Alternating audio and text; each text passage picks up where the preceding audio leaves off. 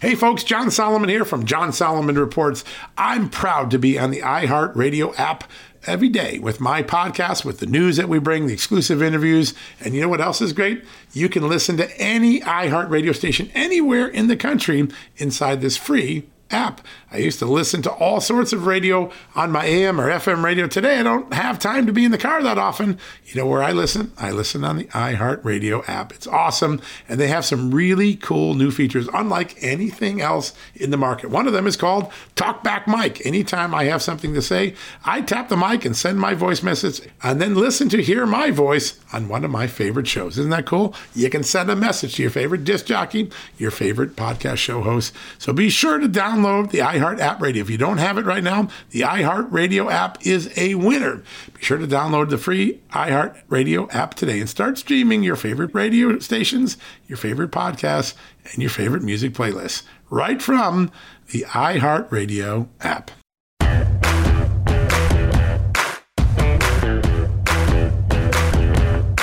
Hello, America, and happy Wednesday, or we might say the second day of the election for a House Speaker. We haven't said that many times in history. We have to go back a century from the last time that we've had a contested two day or more multiple vote contest for a Speaker. But Kevin McCarthy on this day has lost two more elections, bringing the total to five, and a sixth one is about to begin as we start this podcast. It's an extraordinary moment, but what's really going on here is a battle for the heart and soul of the Republican Party, a fight over whether Republicans who have portrayed themselves since the Barry Goldwater era as the fiscal conservatives are actually going to match the promise with their actions. That's what these 20 holdout Republicans, now 21, because Virginia Spartz has voted present today, that's what they're fighting for. It's not about the rules. It's not about all the arcane things that the news media would have you focus on. It's on whether the entire Republican caucus will trust that Kevin McCarthy's leadership will lead them to smaller government smaller uh, spending and the end of these extraordinary deficits which by the way have grown in just 20 years from 6.7 trillion in national debt to $32 trillion at the end of this fiscal year.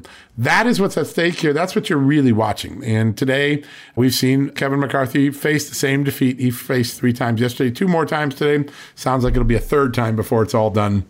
We're going to bring in Nick Ballasy in the middle of the show to give us an update right from the floor of the House where the vote is taking place.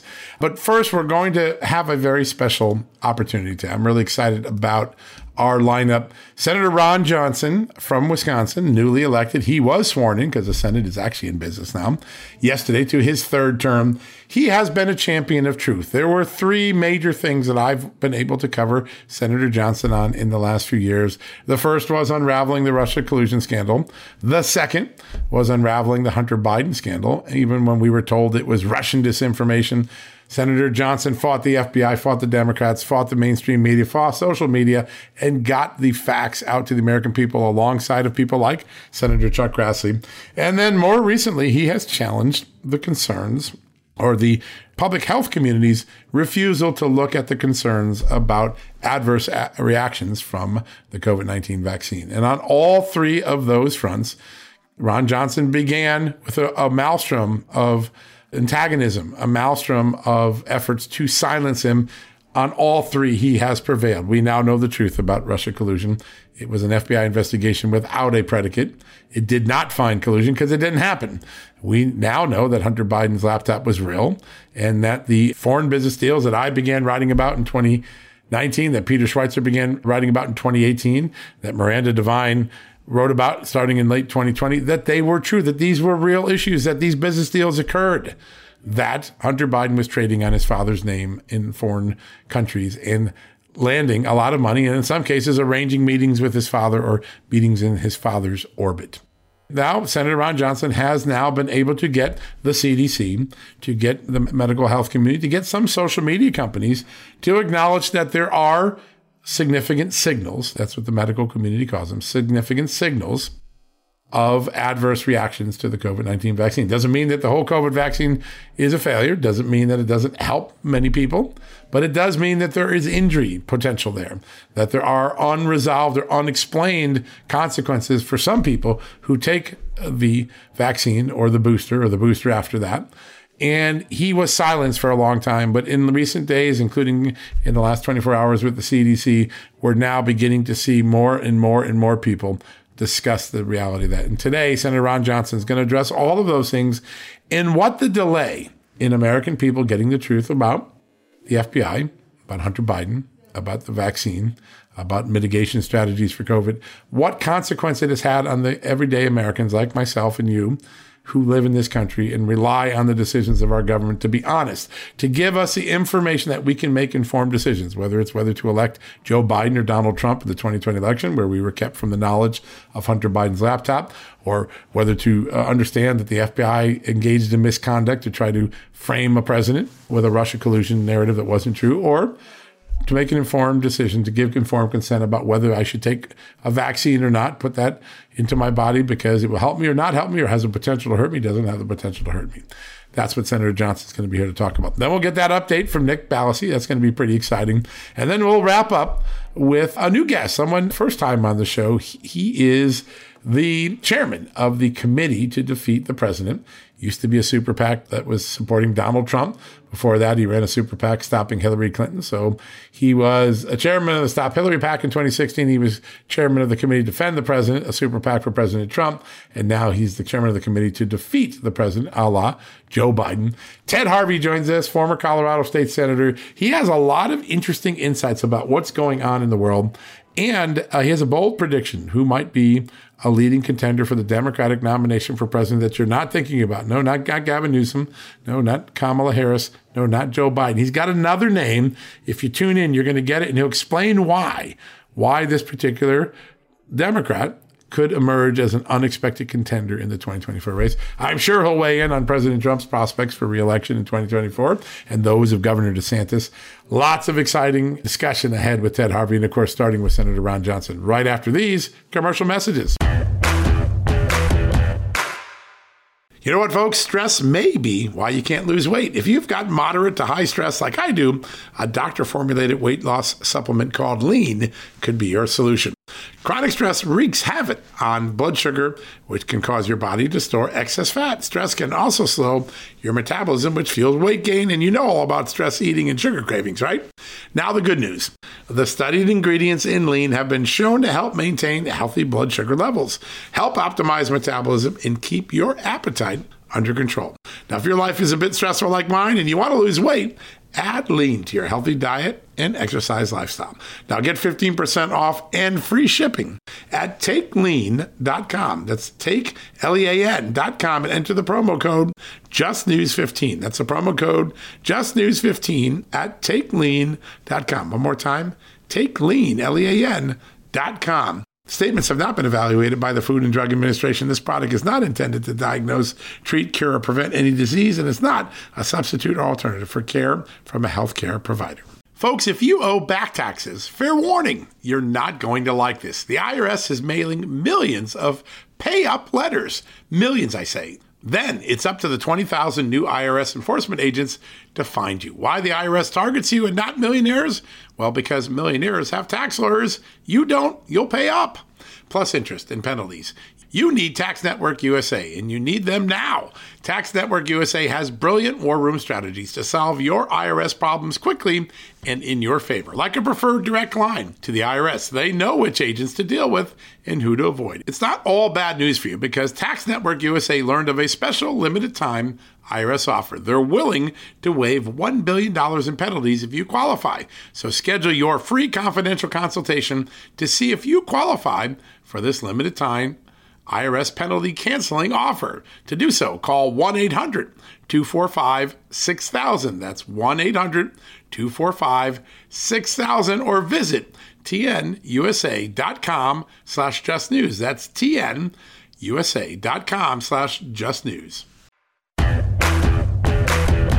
All right, folks, welcome back from the commercial break. So excited to have this next guest on. Yesterday, he raised his hand and was sworn in for his third term as a United States Senator from the great state of Wisconsin, where I spent eight years of my life. Joining us right now, Senator Ron Johnson. Senator, congratulations on a third term and welcome to the show. Well, Happy New Year, John. Uh, look forward to talking to you here. Absolutely. Well, listen, over the holidays, I thought of you several times because there were study after study, announcement after announcement, usually in foreign countries, but some in America too, where there's an acknowledgement that there is the phenomenon of vaccine injury, that the COVID 19 vaccines do have some problems a year or two year ago, a year and a half ago, when you started just to ask the right questions about this, you were ridiculed, you censored. Now we're beginning to see the truth come out. One, I'm sure it's satisfying too, but also frustrating that it took so long, right? Well, it's enormously frustrating because I think we could have prevented so much harm if our federal health agencies would have been honest and transparent, if they would have actually used the safety surveillance systems that they were touting in October before they got the emergency use authorization on this that then they basically denigrated uh, once those safety surveillance systems were screaming at them that there were real serious safety signals. For example, VAERS. I remember, I think it was about the April time frame. And by the way, I was always watching VAERS because I've been talking to these eminently qualified doctors and medical researchers that had reservations about this mRNA technology. Um, so I, I was talking to people before the the emergency use authorization was granted, and so I, I thought we ought to exercise some caution on here. Now, I was a big supporter of Operation Warp Speed. I'm definitely not anti-vax, but I realized this was something different. I mean, this literally is gene therapy. They, they had to change the definition of vaccine to, you know, get this into that category. But w- when I saw, uh, uh you know, back then is I think over 3,000 deaths reported on VAERS by and I hate to you know say the exact time frame, but these were worldwide deaths. At that time, more than 40% were occurring on day zero, one, or two. And you know, to, to, you know, I remember the history of the swine flu vaccine, where you had a couple dozen deaths, about four to 500 cases of the Guillain-Barré disease reported. They they stopped the program. They pulled the vaccine, and here we were, you know, tens of thousands of reported adverse events, over 3,000 deaths, over 40% occurring on day zero, one, or two. And I realize VAERS doesn't prove causation, but that would certainly concern me. And that, then I had a individual, not individual, but a face-to-face meeting with a bunch of other Republican senators with Francis Collins, and I raised the issue with him, and he just blew me off. He said, "Senator, people die." Um, that that that's again, my antenna were you know, highly raised. Alarm bells were going off in, in, in my head. But again, this is spring uh, of 2021, and the safety signals have been screaming ever since, and it has just baffled me about why we are in a complete state of denial in terms of the Biden administration, the federal health agencies, the pharmaceutical companies, the mainstream media, and the, the big tech social media giants. The, the COVID cartel has been suppressing this ever since. And of course, because of my advocacy, I, I got connected to the thousands of people who have been vaccine injured, and I've given them a voice. I've, I've let them tell their stories. Um, and it, so I, have met them. I, I say I, have hugged the vaccine injured. I, have hugged the survivors, you know, people who lost loved ones uh, within a day or two of a vac- the vaccination. I believe their stories, and all these people want is to be heard seen and believed so they can get help, so they can, you know, receive therapy because without the acknowledgement that vaccine injuries are real, the medical establishment is just blowing them off. They won't even consider uh, that as a cause of their ailments. It's it's really tragic. It, it really is. There is a, I think, a positive development. It, it's only happened in the last 24 hours, but the CDC, according to some the results that were released to the Epoch Times, says that it's found hundreds of safety signals for the two most widely used COVID vaccines, of course, Pfizer and Moderna. That is a long delayed, but I think monumental acknowledgement, something that they really sat on for quite some time. You have been at the middle of, I think, some of the hardest truths to force into the public. Hunter Biden, the Russia collusion case. FBI corruption, the problems with the vaccine, even from good intentioned people who want to make a good vaccine, but there are problems. We should just acknowledge them. How hard is it in this current environment to get truth out? It seems like it's, it's such an uphill slog if the establishment media doesn't want to cover it. Well, it is very difficult. I mean, we are dealing in terms of government with the deep state. Uh, they realize they are pretty much immune. Uh, they can act with impunity in terms of hiding information from the public. We, we, have, we don't even have close to a transparent government. We, we, we have a deep state. It is populated by leftists. Uh, they are ideologically aligned, and they're just not going to let the American public know what they're up to. Uh, they've got vast power. Uh, when when it comes to Hunter Biden, I mean, just take a look at what the FBI did to set the uh, conditions for sabotaging the Hunter Biden laptop should their threats to Mr. Mac Isaac not be effective and he actually came forward with that laptop. And remember, when, they left the shop, you know, one, of the FBI agents turned around and said, by the way, it's, it's our experience that uh, people who don't talk generally don't get in trouble. And I think you know this, John, that, uh, you know, the, the day after we issued our report, uh, Mr. Mac Isaac uh, did offer us that computer, but you know, be, because we had been provided these uh, unsolicited briefings about Russian disinformation and, and, Russian interference, you know, regardless of that briefing or not, we, we would have done our due diligence on that computer. I mean, it was a stolen property, whatever. But they were laying the groundwork with Twitter, these social agencies, with you know unsolicited briefings to Senator Grassley and I that they later leaked to smear me. But they were doing all this just to be able to sabotage immediately uh, if Mr. Mac Isaac went public with that computer, and of course that's what happened.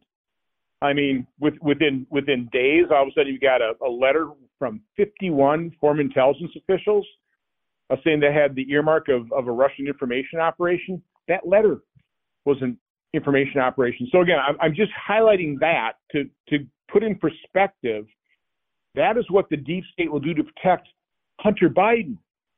Just think what they will do to protect themselves, their wrongdoing. If you go to COVID, um, the, the, fact that they've been ignoring these safety signals, the fact that they sabotaged the use of these widely available, relatively safe, generic, cheap generic drugs that work, you know, things like hydroxychloroquine and ivermectin and corticosteroids and budesonide. I mean, there, there's a cornucopia of drugs that work that because of what Fauci did, the, the you know health agencies they sabotaged the use of that, so doctors wouldn't touch them with a 10 foot pole.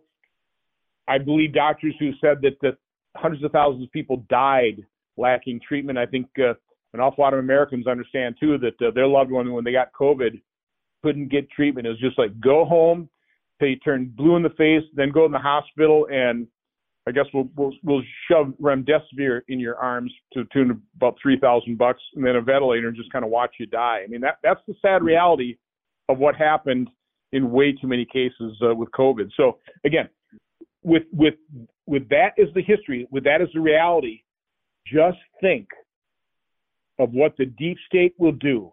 You know, the COVID cartel to hide their grotesque mismanagement of the pandemic. So again, agencies have learned that the press is not the press is is not going to press them for information when it's a liberal uh, administration, uh, so that they can act with impunity. So what we need, Johnny, you know this, we need whistleblowers. We need a lot of whistleblowers. We need the people that have integrity in these agencies, that have documents, that have knowledge. And, and maybe it's just a little piece of the puzzle. We need we need all those pieces of the puzzle so we can put public pressure to get these agencies to be a little bit more transparent. Yeah, uh, there's no doubt that is going to be the key for the next couple of years. 20 FBI whistleblowers we know have come out to you and to Senator Grassley, to Jim Jordan. We understand there may be more coming forward in the next few weeks. You just said something, and I know a lot of people in the past would have said, "Oh, that's Ron Johnson. He that, that you know silly stuff." You said there's a deep state and it's trying to impose liberal values. I'm going to read you a quote that occurred on this show yesterday because it didn't come from a politician. It came from one of the FBI's former most senior leaders in the in the FBI, former chief of the criminal division, the assistant director for criminal division, Chris Swecker. He came on the show yesterday. He said exactly what you just said, Senator Johnson. He said, "Listen, the, uh, there's a wholesale takeover the bureaucracy of the Justice Department. It's filled with the political appointees in every position." They are incredibly liberal in their politics, and they now have sort of taken over the FBI, and they're inserting that ideology into high profile investigations. That's a career G man, an FBI guy saying exactly what you're saying. People are beginning to embrace the things that you two or three years ago were trying to expose. Now people are coming out and affirming them. Vaccines, FBI, Hunter Biden. Any sense of just a little satisfaction that maybe the truth is starting to sink through? Oh, I, you know, satisfaction be the, the wrong word. I mean, maybe an inkling of hope. Um, but I, you know, John, I know what powerful forces we're up against. Like I say, I, I know what they did just to protect Hunter Biden, and I know I've got a sense of what they will do to protect themselves. You know, what what gives me encouragement though is I, I had a FBI agent, you know, randomly at an airport recognized me, came up, gave me an FBI coin to say, Senator, the rank and filer are with you thank you for what you're doing. And I've I've had the same thing in terms of medical establishment. You know, doctors who, and I understand the fear. I mean, the the COVID cartel is destroying people like Peter McCullough and Pierre Kory and, and, and the doctors who have had the courage and compassion to not only treat patients but be public about it. You know, these doctors they spend decades gaining their skill. You know, the young ones are hundreds hundreds of thousands of dollars in debt they want to help people. They want to remain doctors, but when they see certifications being threatened, uh, licenses being pulled out of the doctors, they, they, they can't come forward. I mean, the fear factor works, but quietly to come up to me and say, Sandra, thank you, thank you for telling the truth. So, you know, there there is that undercurrent of people that do see what's happening. You know, unfortunately, most people get their news from the big tech social media giants. I mean, they get that's that's the narrative. Uh, that's what's out there. So people got to dig a little bit deeper. Uh, they have to go into these alternate sites like Just the News. Um, and to get the truth, the Epoch Times. I mean, there, there there is the truth out there. We still have a free press, but people have to go the extra mile to to access it.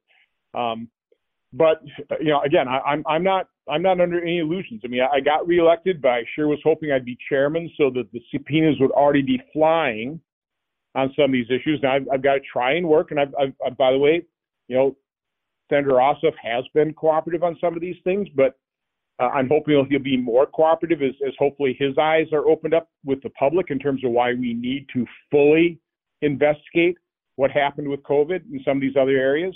Um, but unfortunately, so much of this has become partisan. It's you know, COVID never should have been a partisan issue. But let's face it, the, the Fauci's of the world. You know, read read uh, Paul Alexander's uh, book, Presidential Takedown, and you'll see the, the mindset of, of how they politicize COVID to basically take down Trump. Um, just the truth. I mean, by the way, there are some great books for your listeners. Presidential Takedown's is a good one. Viral is an excellent book. Alina Chan and Matt Ridley kind of lay out that's kind of the whole origin thing and, and, and the drastic. When we talk about whistleblowers, this this group called Drastic on the internet, these internet sleuths that just know how to mine information and data. I mean, that we need ordinary people to help us get the truth out. Uh, but um, unknown, Cause Unknown is great by Ed Dowd. Excellent book, A Turtles All the Way Down, if you want to kind of explore the whole truth about the history of vaccines. There, are some excellent publications. The truth's available there, John but people need to work a little bit harder to get it. Yeah, well, because of you, it's a lot more widespread. You have worked so relentlessly and against such forces to just get basic facts out. But I feel like those facts are beginning to sink in. I want to turn to one thing and ask you this question. We had Congressman James Comer on. He's going to be the chairman of the House Oversight Committee. And he said that the roadmap you left him, the roadmap of the SARS, the suspicious activity reports uh, showing Hunter Biden's receipt of uh, suspicious money from overseas accounts, that that is going to be the roadmap he's going to take it to try to take it to the next round. And that is to time up when money came into Hunter Biden from suspicious foreign actors and when it may have gone out to his father's accounts, as we know in some cases it did, or when his father took actions around the time that benefited the people paying the money there's got to be some sense of satisfaction knowing that that's going to be extended. But also, you as a senator, will you be able to help or work with the House committees to help them along and to speed up their inquiries on things like Hunter Biden, COVID origins, uh, vaccine injury? Well, you know what a excellent team I have over here. So, just from a standpoint of manpower, absolutely we can help them. We've offered that help. Uh, we've gotten indications they'll accept that offer of help. I mean, one thing, for example, when they bring in uh, people to take uh, to interview them, take depositions and stuff, it'd be very helpful to have you know my staff there listening to, to potentially give them some information. You know, not not to interfere in the the questioning stuff, but just be present to hear it. Just having that institutional memory. Yeah. You know, so, so again, I, I hope they fully uh, take us up on our offer to to to work on this because you know, I'm, I'm hoping in a couple of years we can you know be in the, the majority and, and have the type of subpoena power that uh, you, do need. Um, but again, uh, subpoenas only go so far. You know that we, we subpoenaed uh, Christopher Wray. He gave us, you know, pretty much the middle finger. He's continued to give uh, Congress the middle fingers, as, as so many of these agency heads and and uh, officials do. Uh, so it, it does. It needs to be a team effort. You know, congressional staff is only so large. I mean, we don't have, you know, we don't have unlimited resources. So uh, we got to fully cooperate with with each other. And the goal is the truth. I mean, from my standpoint, it's not it's not partisan gain. It's literally my goal has always been. I, I think somebody asked me one time, well, well, who are you going to target? I don't target people. I target the truth. The American people deserve the truth, and they're not getting it right now. And that's if, if, if anything drives me, it's that. It's just I'm just outraged by you know I come from the private sector. Know, we've got to be an open book. I mean, you got the government come knocking on you. I mean, here's our OSHA 200 log. You know, we we have to be transparent to the government. And then I come into government I realize well, the government's tra- not transparent with us at all. I mean, they they they are a, they set the rules so they're above the rules, and that is the exact a- attitude that is displayed by people like Christopher Wray and other agency heads. Like, hey, we are the law. You, know, you guys have rules. You know, we'll pass laws that you've got to follow, but don't expect us to follow those rules. And by the way, you'll never catch us breaking the rules either, because we we know we know where all the wrongdoing is buried. We know how to hide the ball. We do it very effectively. And you can't touch us. It's an amazing dynamic. We are the science. We are the law. We are the deciders. And uh, that has been exactly what our founding fathers feared a big government would become if we allowed it to become so. I want to end with this question because it is the news of the day, but I think there's a much larger narrative. The same sort of debate that occurred in the Senate in November about who should be the leader and what sort of leadership the Republican Party is going to have going forward is now playing out in the House with the Kevin McCarthy saga there's been a very robust, healthy discussion about a topic that you always talk about, and that is reining in the insane spending and the deficit and the debt and all the things that we foist upon future generations of America. Your reaction to the debate that's going on in the House and what it might mean for the larger conservative movement. Will conservatives actually go back and become fiscal conservatives? Because the record in the last 20 years hasn't been that great. You know, John, I come from a manufacturing background. And one thing you find out in manufacturing is you cannot have a good product if you don't have a good process that's under control. And right now, we don't have a process here. I mean, a- actually, we do. I mean, this doesn't just happen. These omnibuses, this is actually planned by both sides. Uh, t- take everybody else out of the equation other than the four people who have power in Washington, D.C. the president, the minority and majority leader of the Senate, and Speaker of the House. I mean, they they they run the printing press here. Okay, they, they they run the spending machine, and you need to involve the American public in what government spends and what we fund through their elected representatives. The way you do that is you restore a process, and that process is pass a budget. If you can't pass a balanced one, use the debt ceiling increase the way it was designed to be increased, which is you know, attach to it fiscal controls that'll help you keep things under control in the future, and then use that budget to drive an appropriation process. I mean, there'll still be massive spending bills. I mean, there'll be hundreds of billions of dollars each one of them, but at least it's it's, it's more under control. There will be more things highlighted. I mean, you can start pointing out waste in the Defense Department or Health and Human Services or EPA. Okay, it, it's it's a better process, and so hopefully you'll have a better product. But you know, I, I was always talking about you know when we you know had a leadership election here in the Senate, it really wasn't you know nothing personal. It, it was about establishing a different governing model for the Republican conference in the Senate, and I would say the Republican conference in the House. You'll get leadership to embrace, like, like by the way, like you do in the private sector. You, most private sector companies, big ones, have a mission statement. They have general principles. I mean, this is how we treat our employees. This is how we treat our customers. This is the integrity we show. Here are our annual goals. You know, ha- have that type of governing model where we establish this is our mission as conservative Republicans. Here are our principles. I mean, principle I would like to see is we support no legislation that would grow the size, scope, or cost of government.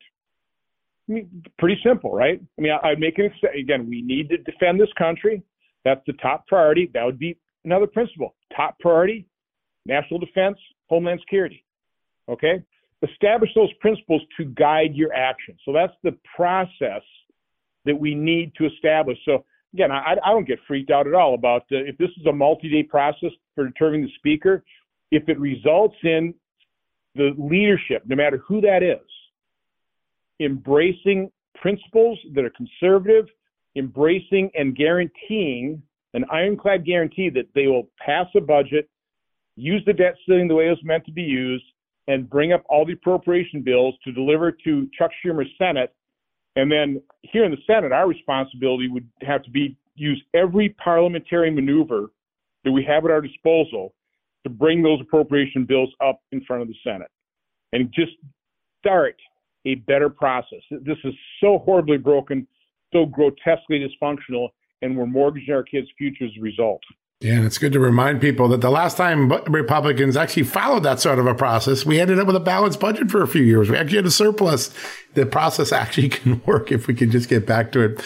Senator, it's such a great honor to have you on the show. And uh, it's a great honor to watch little by little the truth come out and other things that you've been talking about for a long time. I think 2023 year is going to be a very big boomerang year for a lot of these stories that the liberal press and the bureaucracy tried to foist upon us. It's going to be very interesting. We wouldn't have had that moment if it weren't for your hard work. Well, John, we wouldn't have had a lot of these moments were not for your hard work. I mean, your your groundbreaking reporting on Anthony Fauci in those foster with those foster kids in New York. Uh, mm-hmm. I, I, I fully understood how important that was when I read the real Anthony Fauci by Robert Kennedy Jr. But I mean, every step of the way, you've done such groundbreaking investigatory work. Uh, we need you to keep up your efforts too. So listen, I, I appreciate you know the kudos you're giving me, but I, I've got to come right back at you. you you're an amazing journalists. And I hope people truly understand that and, and, appreciate it. Well, we got a lot more work ahead of us, but truth is our mission. So uh, we're working together on a very important future for this great country. Senator, thanks so much for the time. We really enjoyed the conversation today. We're going to get you back on real soon. Take care. Stay well. Thank you, my friend. Take care. All right, folks, we're going to take a quick commercial break. We'll be right back after these messages. Folks, if you owe back taxes, fair warning, you're not going to like this. The IRS is mailing millions of pay up letters. Millions, I say. Then it's up to the 20,000 new IRS enforcement agents to find you. Why the IRS targets you and not millionaires? Well, because millionaires have tax lawyers. You don't, you'll pay up. Plus interest and penalties. You need Tax Network USA, and you need them now. Tax Network USA has brilliant war room strategies to solve your IRS problems quickly and in your favor, like a preferred direct line to the IRS. They know which agents to deal with and who to avoid. It's not all bad news for you because Tax Network USA learned of a special limited time IRS offer. They're willing to waive $1 billion in penalties if you qualify. So schedule your free confidential consultation to see if you qualify for this limited time IRS penalty canceling offer. To do so, call 1 800 245 6000. That's 1 800 245 6000 or visit tnusa.com slash just news. That's tnusa.com slash just news. Folks, everyone knows the next medical crisis is just around the corner, whether it comes in the form of a pandemic or something much more mundane like a tick bite you and your family need to be prepared. That's what we learned from this last pandemic, right? That's where the Wellness Company comes in. You know the Wellness Company. We have their great doctors like Dr. Peter McCullough on all the time on our shows. The Wellness Company and their doctors are medical professionals that you can trust, and the new medical emergency kits are the gold standard when it comes to keeping you safe and healthy, and most importantly, prepared. Be ready for anything. This medical emergency kit contains an assortment of life saving medications, including ivermectin and Z-Pak. The medical emergency kit provides a guidebook to aid in the safe use of all of these life saving medications, so you know what you're doing. From anthrax to tick bites to COVID and even the bioweapon like the plague, the Wellness Company's medical emergency kit is exactly what you need to have on hand to be prepared. Rest assured knowing that you have emergency antibiotics, antivirals, and antiparasitics on hand to keep you and your family safe from whatever the globalists throw your way. Go to www.twchealth slash just today in order. That's twc.health slash just news and use the promo code just news to save 10%. All right, folks, welcome back from the commercial break. Like we did yesterday with the dramatic developments unfolding on Capitol Hill, there's no better person to bring in, no better authority than our own Nick Ballasy, our congressional correspondent. Nick, welcome back to the show. Thanks for having me back, John. What a day. I, today kind of feels like yesterday. Uh, the same uh, vote, same outcome. Kevin McCarthy falling 20 votes short. There were a couple of big developments. First, I want to talk a little bit about the story you broke this morning. There was a call last night where Donald Trump, the former president, got involved and was negotiating with Scott Perry, the head of the Freedom Caucus, and Kevin McCarthy. Tell us about that. That's a pretty important development we didn't know until you broke that story. Yeah, so Perry was involved in that meeting uh, with McCarthy and with Trump. And so they were talking about potential agreement. Uh, it was described to me by a source as productive but then I saw a tweet from Perry saying, look, our rules requests, our rules changes have not been adopted, regardless of what you're hearing in the mainstream press or from McCarthy himself. Uh, and then also his uh, Perry spokesman got back to me and just said he's standing firm and he wants a change to the status quo. So we're still at a standstill uh, with this situation, and it just remains to be seen what the next move is for McCarthy because it looks like they're heading to a sixth ballot uh, in this speaker election. Five down, maybe another one to come today, maybe two, who knows. One other change. So the votes are pretty much stayed the same, except for one moment. Virginia Spartz, Congresswoman from Indiana, Republican, decided to vote present for the first time. That's another defection. Voting present means you don't count one way or the other, and it also changes the number of votes that Kevin McCarthy would need to get to have the majority from 218 to potentially 217. Tell us a little bit about that, what message maybe she and others around her were trying to send. I think a lot of the members who are opposing uh, McCarthy uh, right now, they just want some sort of resolution because there hasn't been a negotiation. And the member you're talking about, or concrete resolution uh, to those negotiations that maybe be going on, maybe going on behind the scenes.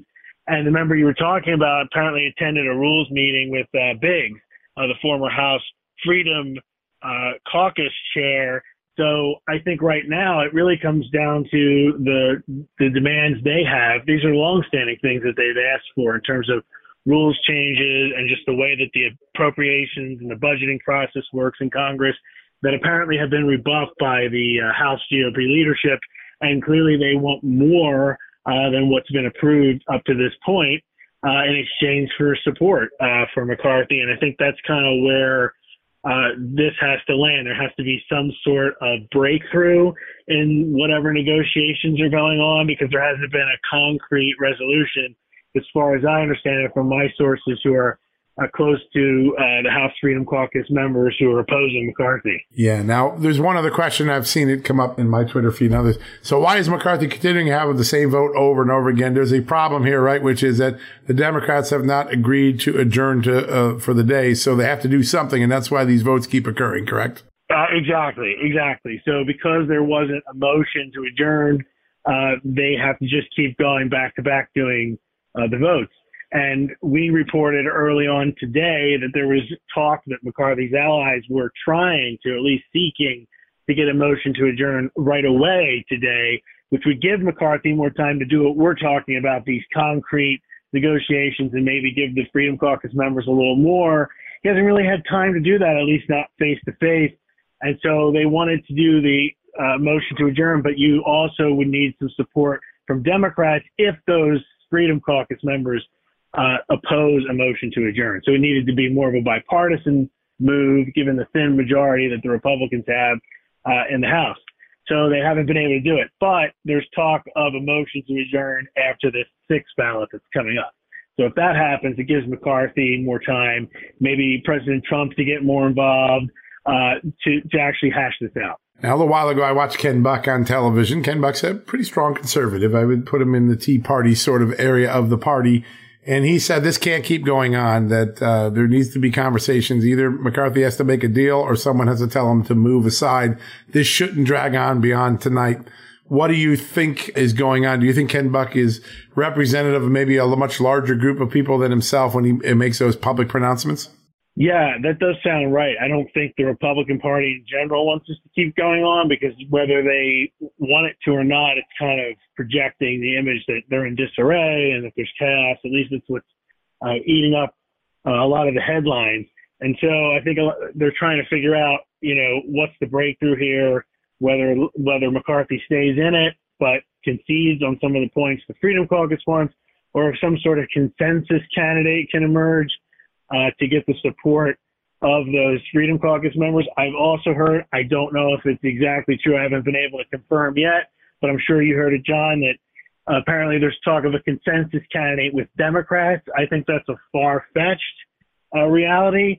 Um, I don't think it's a far fetched thing that could happen, but I mean, we, we just don't know how this thing is going to end. We, we gotta, hopefully, you know, there's some sort of breakthrough and, and we can, you know, get the Congress rolling. Because as you know, John, their family members are there. They're supposed to be doing the ceremonial swearing in. Without a speaker, you've got no swearing in. So if you look on the feed, you see a lot of small. Uh, uh, you see some babies. You see some children in the audience. So uh, in the in the chamber. So it's everything's kind of at a standstill. I think uh, the American public is is looking, uh, watching this closely and waiting to see what what happens here in the end. It sure is an amazing thing to watch, and it's important to remind people that there normally on this day there would be a full Congress, but there are numerous congressmen elect and congresswomen elect who haven't been sworn in yet. Their only uh, function that they can do right now, they can't actually act as full congressmen, is to vote in the speaker's race, but they're frozen in time. All the committees are frozen in time. So the work of the people continues to be delayed as this extraordinary moment plays on. Nick, we enjoy all the great work you're doing. Big scoop on President Trump this morning. A lot of other good stuff going on. We'll be sure to have you give us an update as things unfold over the next few uh, days. Awesome. Sounds good. Looking forward to it, John. Really appreciate your good work. All right, folks, we'll take a quick commercial break. When we come back, a really fascinating budget conversation with Ted Harvey, former head of the Trump Super PAC, now running the committee to defeat the president. He's got some ideas about 2024. You're definitely going to want to hear them right after this. All right, folks, as we draw near to another critical election, it's not only about casting your vote, it's about elevating your voice, making your voice be heard. AMAC is more than just a senior discount organization. They unite like minded patriots like you and I, committed to preserving our cherished values and actively opposing the leftist agenda that's sweeping across America. Just look at their recent victories. AMAC members helped to push forward an investigation into practices that inflate drug prices. They successfully defeated ranked choice voting in order to protect traditional voting methods, and they've also helped block a federal takeover of elections. As AMAC's membership grows, Washington is listening. Every new member strengthens this movement. If you love America, visit amac, amac.us slash just news to become a four-year member for just $30. That's a great discount. AMAC is not only better for America, it's better for you. Membership gives you access to the AMAC magazine, free Social Security and Medicare guidance, money saving discounts, trusted news, sweepstakes, and so much more. It's a community, not a service. Take advantage of our election year sale, four years for just $30 at AMAC. By joining over 2 million Americans, they can't ignore your voice in Washington anymore. Join now at amac, amac.us slash just news. That's amac.us forward slash just news. Folks, we're sponsored today by Donors Trust, the tax friendly way to preserve your charitable giving. In times of crisis, those with a giving spirit and a desire to build up civil society find ways to be helpful. And that's when it's good to have a charitable resource ready to deploy when they're needed most. Donors Trust offers donor advised funds or giving accounts.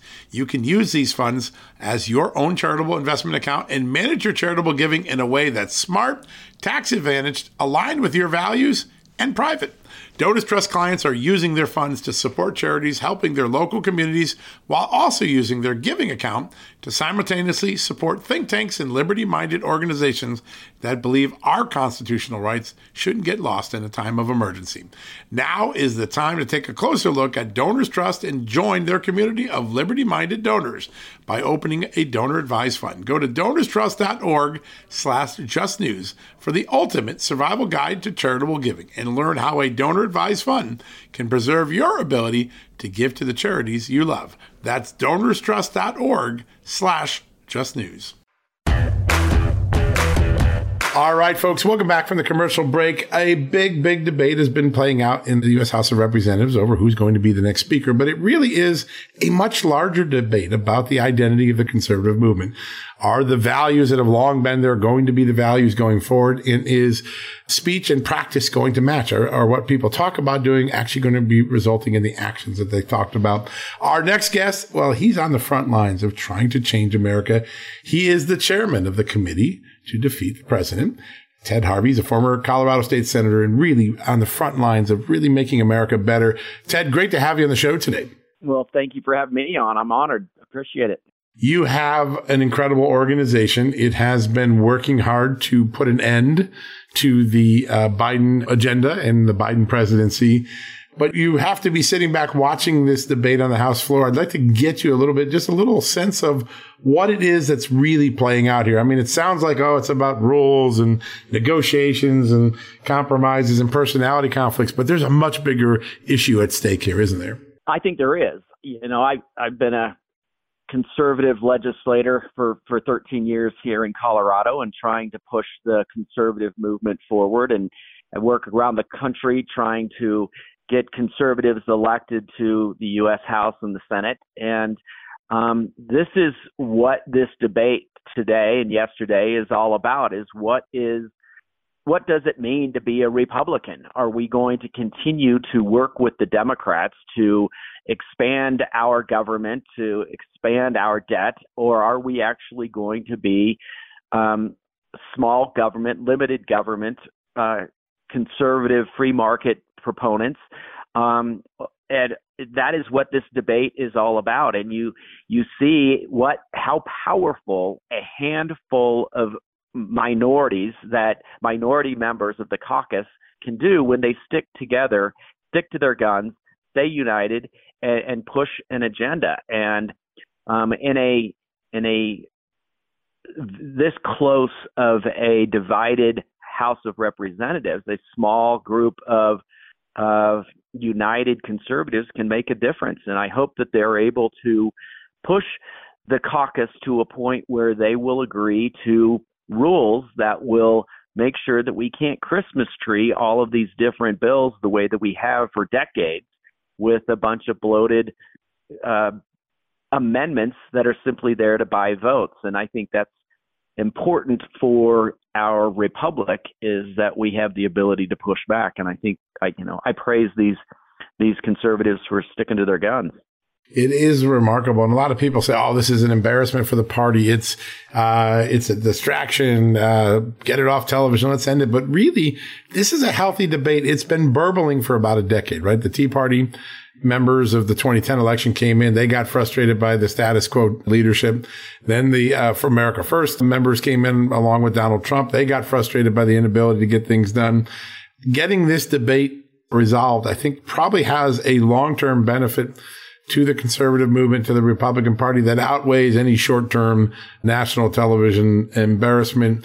Do you think this will end with Republicans embracing the sort of government they've always talked about, which is smaller government, less regulation, less spending. Do you think this minority within the majority are going to prevail? Um, I think it's yet to be seen. I, I'm actually surprised that they it's gone to three votes. I thought that we would get to one vote and the McCarthy wouldn't have his votes because people would say, "Well, I'll, I'll give you my first vote and um, to the to the minority group, and then after that I'll go with McCarthy. And then now we've seen we've seen three votes, and McCarthy hasn't been able to consolidate the party behind him. In fact, he lost one vote. Right, right, and I that's what I'm most surprised at is I I really didn't pay that much attention to it because I didn't think that it would go this far. Now that it's gone this far, I think it speaks volumes to the the the lack of support that he has, um, and I think it it speaks volumes to the strength of this this very small caucus of conservatives. Um, that you know this is what happens when when the caucus is this tight. Um, I mean the division between the House, the Republicans and the Democrats in the House is this tight. You can have a small group to do it. So um, I think McCarthy's going to have to at some point submit to some of the demands that they are requesting and rule changes in the way that we um, can amend bills, the way that the, the Rules Committee has such control over the direction of any bill that goes through the process. I think McCarthy's going to have to commit to some of those proposals, or this is going to go on and on and on, and it doesn't do McCarthy any good. And in the end, it doesn't do the caucus any good. Yeah, no. Every every vote that he loses or doesn't sew it up, uh, it just weakens his future speakership uh, that much more. I know a lot of people say, well, it's about the process. You hear the, the mainstream media talking about this. It's about the process. It's about rule changes. It's about settling old scores. But really, this is about shrinking the size of government. These members just are tired of these massive Christmas, as you call them, Christmas tree bills that just spend without any regard for what the budget or what the revenues are or what the future consequence of debt is. Do you see it that way that really, while the discussions about, you know, what's the rules committee going to be and when can the recall the speaker be, really it's about trying to get a hold of the spending that has uh, spiraled out of control? Yeah, it has nothing to do with recalling the speaker or anything like that. It has to do with the the the machine in Washington, D.C. uses the budget to buy votes in their independent districts rather than pushing a, um, a, a policy or a position that's going to be good for America. It is simply what's good for the individual politicians in Washington, D.C. And conservatives who truly believe in shrinking government and being responsible um, custodians of the taxpayers' dollars are, are are tired of being rolled year in and year out for decades. And they got elected by their constituents to go to Washington, D.C. and push back against this. You know, they call it the swamp, but it, what it is is just human nature. If, if people have the ability to spend other people's money, they're going to do it as politicians. And that just is bloating the, the budget to a point where it's unsustainable. And these conservatives are saying we've got to change the process of how we pass bills so that we can control the, the human nature. And um, I think that until we do that, until we actually have people that are committed to doing that, we're going to continue to go down the line that the Republican Party has for decades. Is that's working with the Democrats to to um, push the Democrats agenda, not the the American people's agenda. So I think this is a good thing. We'll see what happens over the next couple days, whether McCarthy can pull it together or not. Yeah, it's such an important thing. We we did a little story a couple weeks ago when Mitch McConnell took over as Senate whip in 2003, eventually becoming leader. The national debt stood at 6.7 trillion. Today it's at 32 trillion. That means 80 percent of the debt that this country has accumulated over 246 years have occurred on the two decades where Mitch McConnell was in charge. A lot of people refer to this as the uniparty phenomenon, which is that Republicans have yielded so much time to big spending Democrats that at the end of the day, there's not much difference in the minds of everyday voters. Is that a danger here? And is that what these activists, these Freedom Caucus guys are really trying to change, which is Republicans aren't, are, are different not only in word, but in practice? Well, it's undeniable that that they are working together as, as one. I mean, you, you just look at what happened with the omnibus package that went through in the last couple of weeks, where the Republicans understand, everybody understands that the Democrats are a lame duck Senate, and that the Republicans in the in the Senate could have just held out and said, "We're not going to give you the 60 votes to get anything passed." Um, and, until we get a Republican Congress put in place in the House, that will actually control the the purse strings of government instead of waiting just a couple more weeks. Mitch McConnell and the, and uh, the moderate RINO Republicans, whatever you want to call them, worked with the Democrats to push through one of the the, the Democrats' dream package to get all of their wish lists through before they walked out of office. And why would any conservative Republican have any faith in the Republican Party or Republican leadership if they're going to work with the Democrats in a lame duck Congress? Um, they're not. And that's why you see this handful of, of conservatives in the House standing up and saying enough is enough. We've got to put uh, rules in place that protect the American taxpayer against Republicans working with Democrats to um, Christmas tree all of these different bills. And um, it, until we have rules put in place that protect the American taxpayers from politicians spending other people's money, we're never going to get our budget in, under control. Yeah, such a great point. Does this debate spill into the RNC debate? Without a doubt. Without it, I think it's one of the same. Um, it, what we saw in the last election cycle, over the last three election cycles, is McConnell and McCarthy really working behind the scenes to fund candidates that would vote for them for leadership. And you saw the RNC working behind the scenes to do the very same thing. And they had their thumb on the scale in Republican primaries across the country. And then after the primaries, you saw them have their thumb on the scale of which candidates they would fund and which candidates they would not fund um, based on who they were going to be supporting for leadership. And uh, I don't really care who the leader of the party is, along as as long as they are playing fair amongst Republican candidates.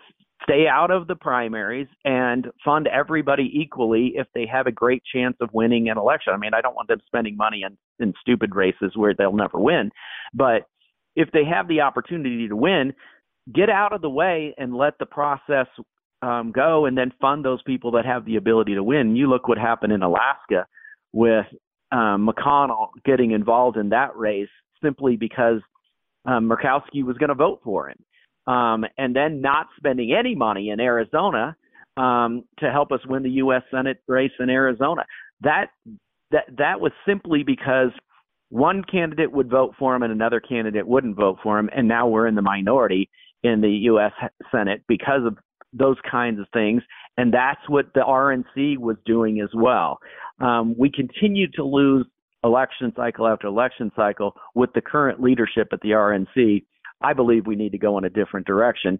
Or, if anything, if you are a small donor, don't give money to the RNC, don't give money to any of these leadership election cock, uh, PACs and give money to PACs like mine that are actually going out there and getting conservatives elected and uh, doing everything we can to make America first, not make leadership first. Such a good point. And you played such an important role during the Trump years with one of the most important Trump super PACs. Now that pack has morphed into the committee to defeat the president, which means you have your sights set on Joe Biden and trying to get him ousted from office. Tell us a little bit about your priorities and also early on, what messages are working against the Biden presidency? There's been so many failures, whether losing in the court, fumbling the Afghan withdrawal, inflation in the economy, China's rise and Russia's war. What are the messages that most resonate with the sort of voters that are going to decide the 2024 election? Well, uh, first and foremost, um, I, I think that we've got to make sure that we do take back the Senate and make sure that the next Republican president um, has the ability to push their agenda forward in a conservative fashion by supporting conservative candidates in the House and the Senate. Um, but then we've got to make sure that Joe Biden is defeated.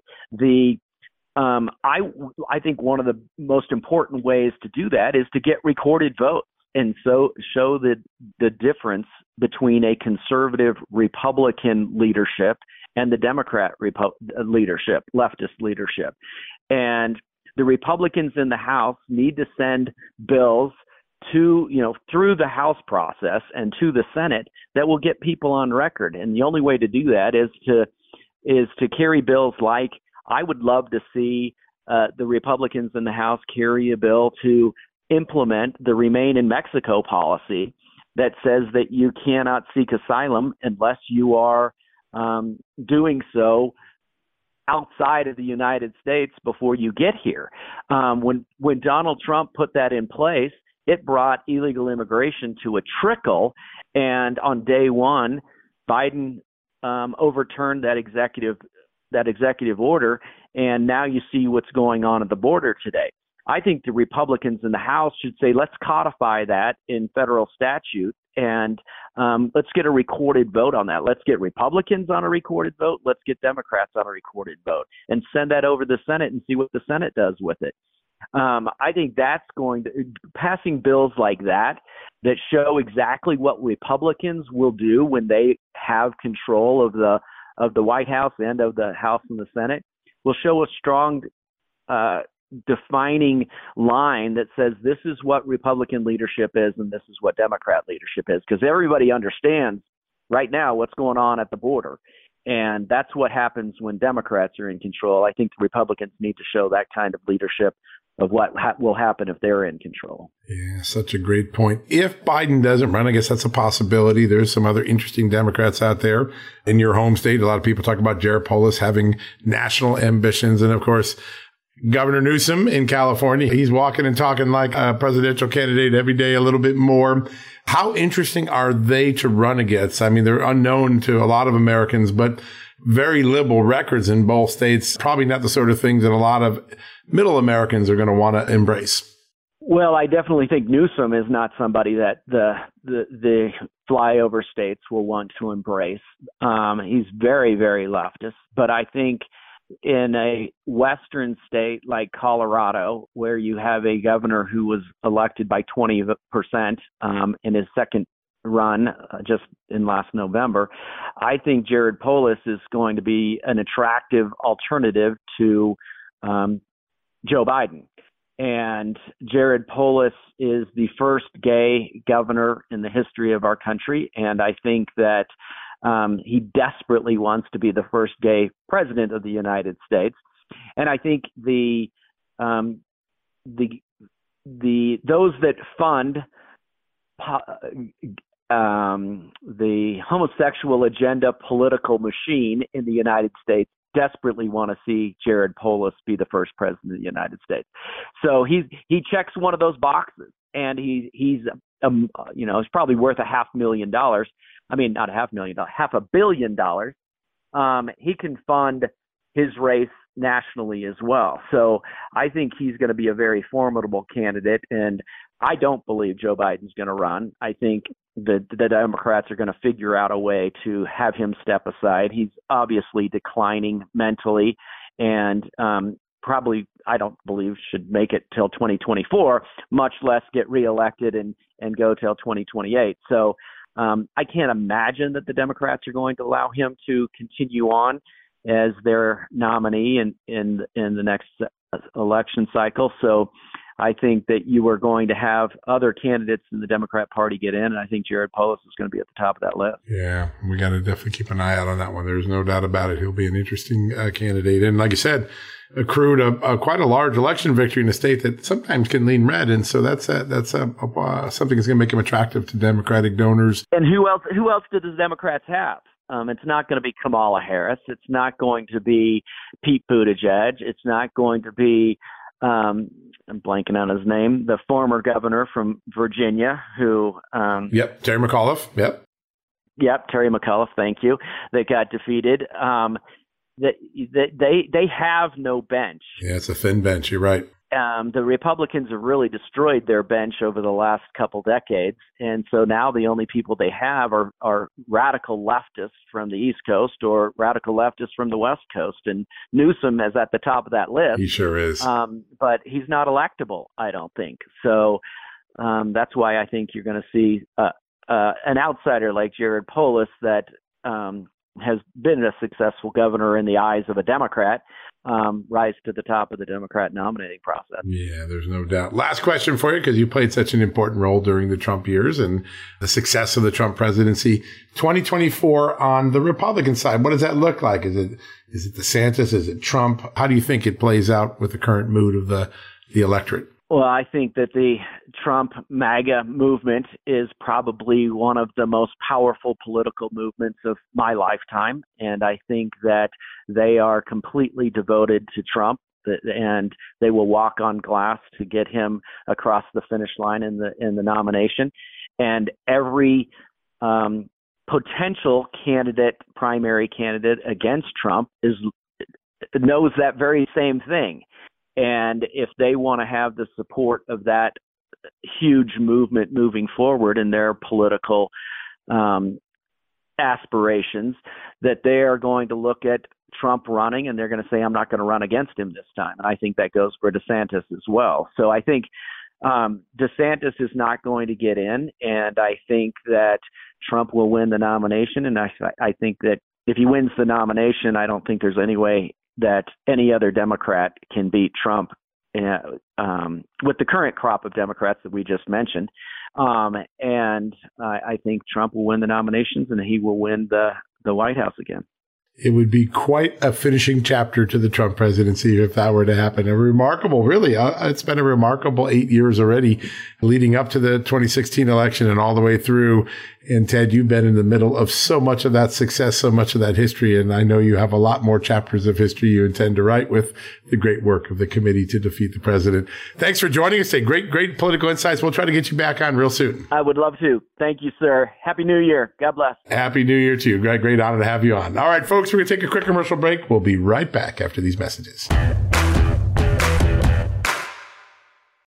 Achieving a gorgeous grin from home isn't a total mystery with Byte clear aligners. Just don't be surprised if all of your sleuthing friends start asking, What's your secret? Begin by ordering your at home impression kit today for only $14.95. Byte clear aligners are doctor directed and delivered to your door. Treatment costs thousands less than braces. Plus, they offer flexible financing, accept eligible insurance, and you can pay with your HSA FSA. Get 80% off your impression kit when you use code WONDERY at Byte.com. That's B-Y-T-E dot com. Start your confidence journey today with Byte. You can host the best backyard barbecue when you find a professional on Angi to make your backyard the best around. Connect with skilled professionals to get all your home projects done well. Inside to outside repairs to renovations. Get started on the Angi app or visit Angi.com today. You can do this when you Angi that. All right, folks, that wraps up another edition of John Solomon Reports, the podcast from Just the News. So grateful you could join. So grateful that we could get that update in the middle of the show from our great reporter, Nick Ballasy, on the floor, where Kevin McCarthy is headed towards a sixth consecutive defeat and his nomination effort to be Speaker. And then a great conversation with Senator Johnson. Remember some of the things he talked about. The consequence when truth is suffocated in America. Three consequences Russia, uh, Hunter Biden, vaccine efficacy, and vaccine safety all evolving and towards the truth that Ron Johnson told us was there, but that the establishment media, the establishment bureaucracy, the establishment social media giants tried to keep from us for a long period of time. Very powerful conversation there. And of course, Ted Harvey, who would have thought that Jared Polis is on the thoughts of a lot of political minds? He is a libertarian liberal governor, very popularly elected in Colorado. I think he won by about 20 points or 15 to 20 points in the last election. Three great pieces of information from three great guests today. I want to thank all of them. I want to thank you for listening and remind you, hey, all night long, we're going to have coverage on the Kevin McCarthy drama going on in the Capitol. We'll, we'll cover it stem to stern. We'll keep you up to date. So go to justthenews.com, download the Just the News app from the Apple or Android store and keep us at your fingertips. We will keep you informed as we learn things throughout the day. And until tomorrow, I want to ask that God bless you. God bless this incredible country. Yes, it's a little disturbing to think of what's going on in the Capitol, but it will work itself out. As Kat Cammack said today, nothing good in this country comes without some hardship. And I think that we will, whatever happens in this speaker's race, it will ultimately result in a better outcome for America. That is the history that our country has been built upon. And I have every reason to believe it will continue to move in that direction. All right. God bless you. God bless this country. We'll be back tomorrow. And in case you forgot, you've been listening to John Solomon Reports, a podcast from Just the News. You know what, folks? Stress may be why you can't lose weight. If you've got moderate to high stress like I do, a doctor formulated weight loss supplement called Lean could be your solution. Chronic stress wreaks havoc on blood sugar, which can cause your body to store excess fat. Stress can also slow your metabolism, which fuels weight gain. And you know all about stress eating and sugar cravings, right? Now, the good news the studied ingredients in lean have been shown to help maintain healthy blood sugar levels, help optimize metabolism, and keep your appetite under control. Now, if your life is a bit stressful like mine and you want to lose weight, add lean to your healthy diet and exercise lifestyle. Now get 15% off and free shipping at takelean.com. That's take L-E-A-N.com and enter the promo code JustNews15. That's the promo code JustNews15 at takelean.com. One more time, takelean, L-E-A-N.com. Statements have not been evaluated by the Food and Drug Administration. This product is not intended to diagnose, treat, cure, or prevent any disease, and it's not a substitute or alternative for care from a healthcare provider. Can't pay the IRS? Haven't filed in a while? Receiving threatening letters?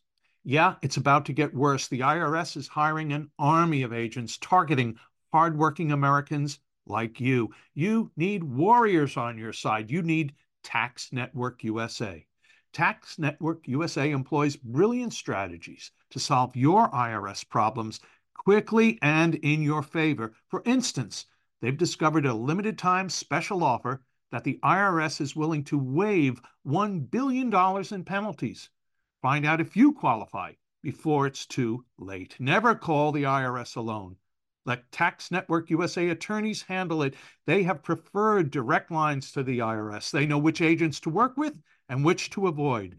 They've resolved over $1 billion in tax debts and offer a best in class guarantee. Schedule your free consultation now. Call 1 800 245 6000. That's 1 800 245 6000 or visit taxnetworkusa.com slash victor taxnetworkusa.com slash victor